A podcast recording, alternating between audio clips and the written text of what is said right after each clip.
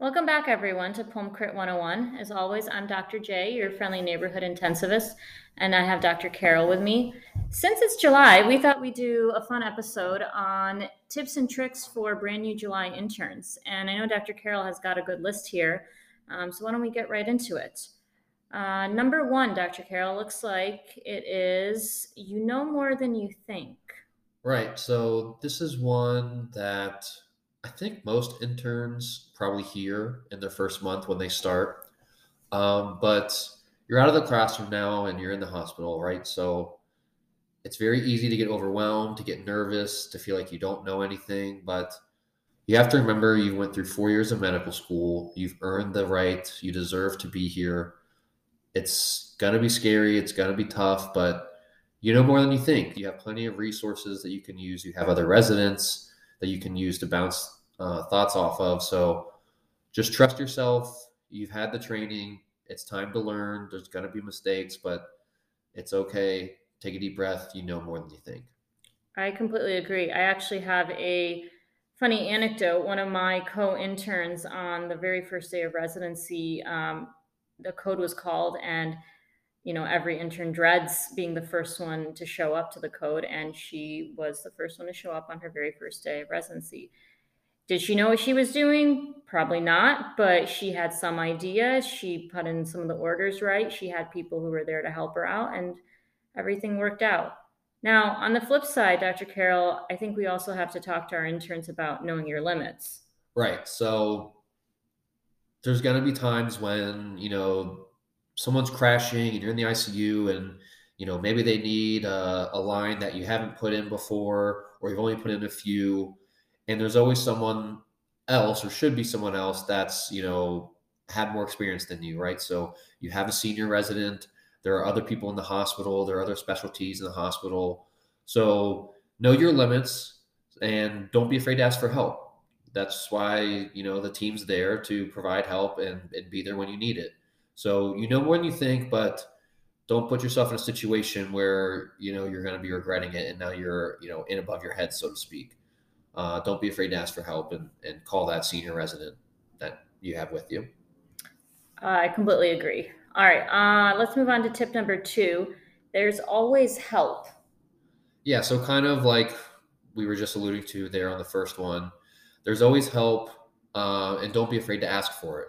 It doesn't matter if it's from a nurse, from the charge nurse, from a nurse practitioner, um, from physician's assistants. You know, there's multiple people on the team, and you don't have to be afraid to ask for help. It's not going to make you look weak. It's not going to make you look dumb.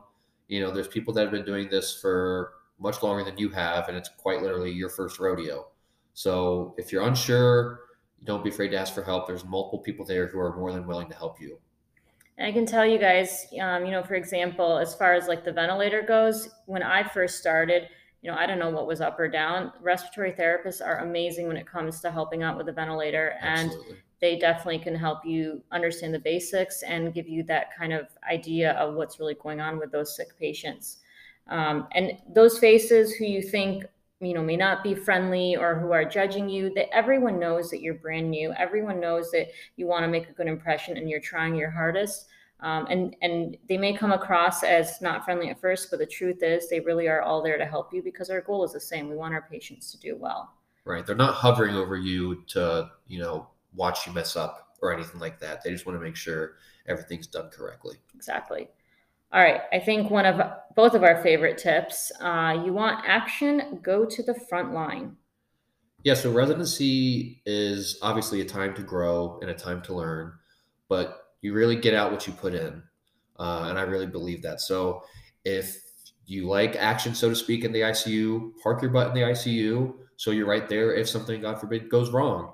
You know, the last thing you want is to be on the opposite side of the hospital you know, five ten minutes away and, you know, not know that your patient just coded or, you know, that someone needs a airway because their ET tube fell out. So, um, and at the same time, if you want more practice with those procedures or you simply just like procedures, you know, be the first one to raise your hand or volunteer when someone needs something done.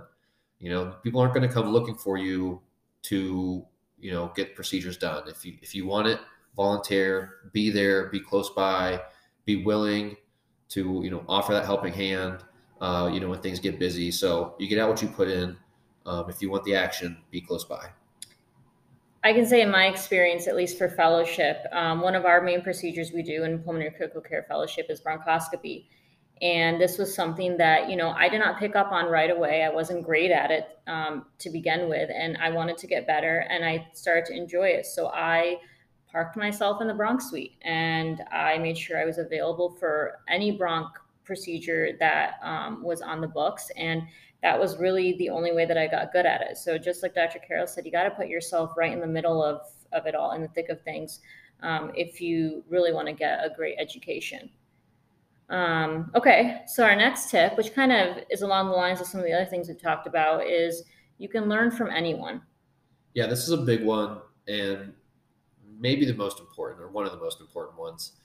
Uh, taking care of patients is all about being part of the team and so just because you have the MD or DO after your name doesn't mean, you know, you know everything.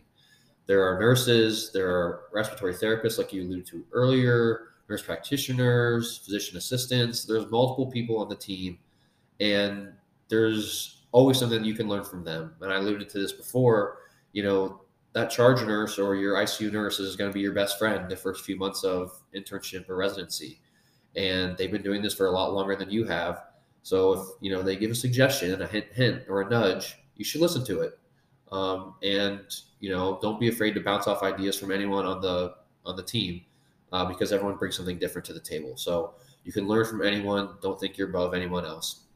I mean, it's like I always tell you guys on rounds. I'm constantly learning from all of you. I mean, from all of from students to you guys as residents to the nurse practitioners that round us, the RTs, nurses. Everyone has something um, to teach. So um, it's kind of uh, a, a cliche to say, but um, there's always a teachable moment um, when you're in the hospital. And our last tip, and you know, something that may actually be uh, one of the most important things, is to take time for yourself. Yeah. So residency is a busy time, and it's going to feel like you don't have much of any free time to do those hobbies that you had either during medical school or probably before medical school. Um, and residency is going to be overwhelming. It's going to be stressful. There might be some tears along the way, but you know, when you have those rare opportunities to go on that walk or go get some ice cream with your friends or do whatever, spend time with your dog, you know, you should take advantage of that to just kind of ground yourself a little bit because it's it's going to be a stressful time. Uh, but taking yourself, taking care of yourself is the most important thing. You're not going to be able to take care of your patients if you're not in a good headspace. So don't be afraid to you know take a step back, take a deep breath, reach out to your family, reach out to your friends. You're not in this alone.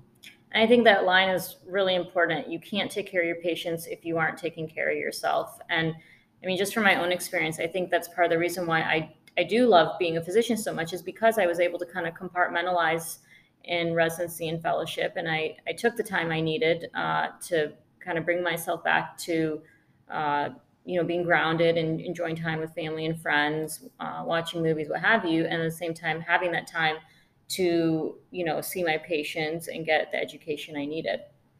Um, all right, Dr. Carroll, I think that pretty much sums it up for our July interns. Do you have any other tips you want to add? I think that's it. It's going to be fun. Enjoy it.